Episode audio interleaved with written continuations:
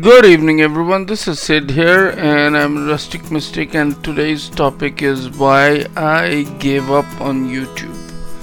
Although I made around about 40 to 50 videos, all regarding alcoholism and addiction and whatnot, but when I started to understand that each time that I had to do a video, I had to sit prim and proper and have the background good and had to work on keywords had to work on i don't know what not then i thought that my thoughts and ideas that i actually wanted people to hear is not going to them as regularly as i would have liked it to because of this you know.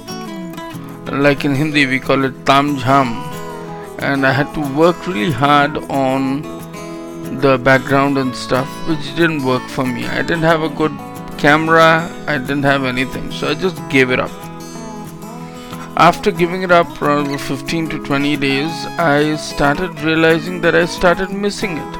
I started uh, missing people telling me what good or wrong i did. I started missing things.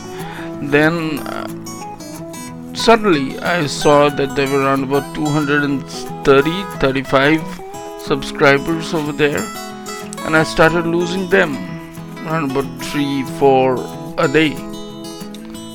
Uh, the first instinct was to go get back on the horse and get back on doing what I was doing quite successfully. I mean I had around about 1000 hours of view time.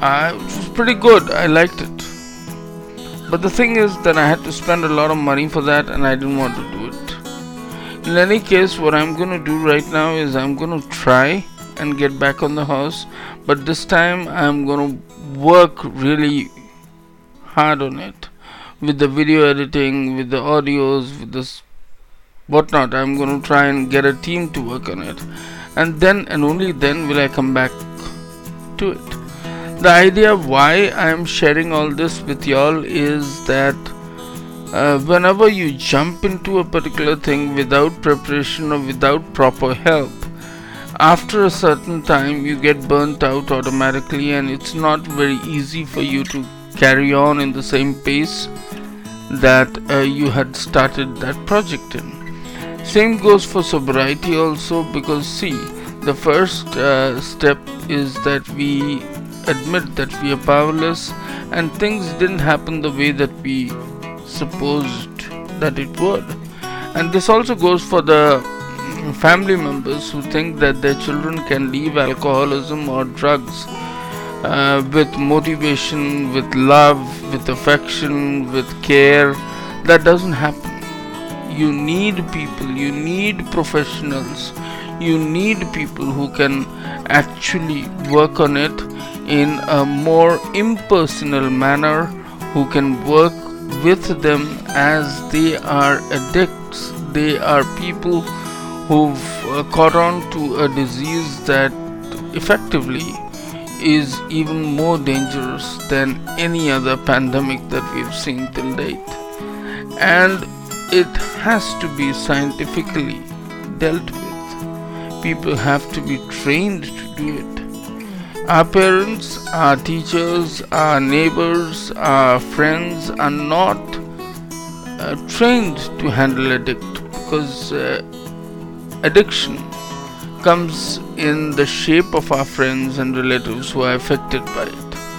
And when we are trying to fight them, to take them off that particular thing, it is their face that we need to face and that particular face is actually addiction's face it is not the loved members for instance if you go to see let's say uh, one of my patients uh, said that he actually raised hands on his mother.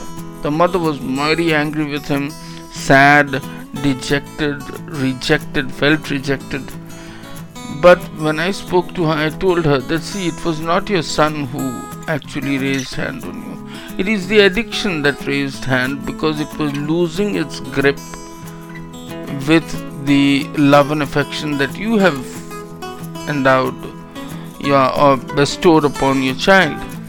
So don't feel that your son was violent towards you. It was the addiction who didn't want to let go of your son. So it's best that let a professional handle him.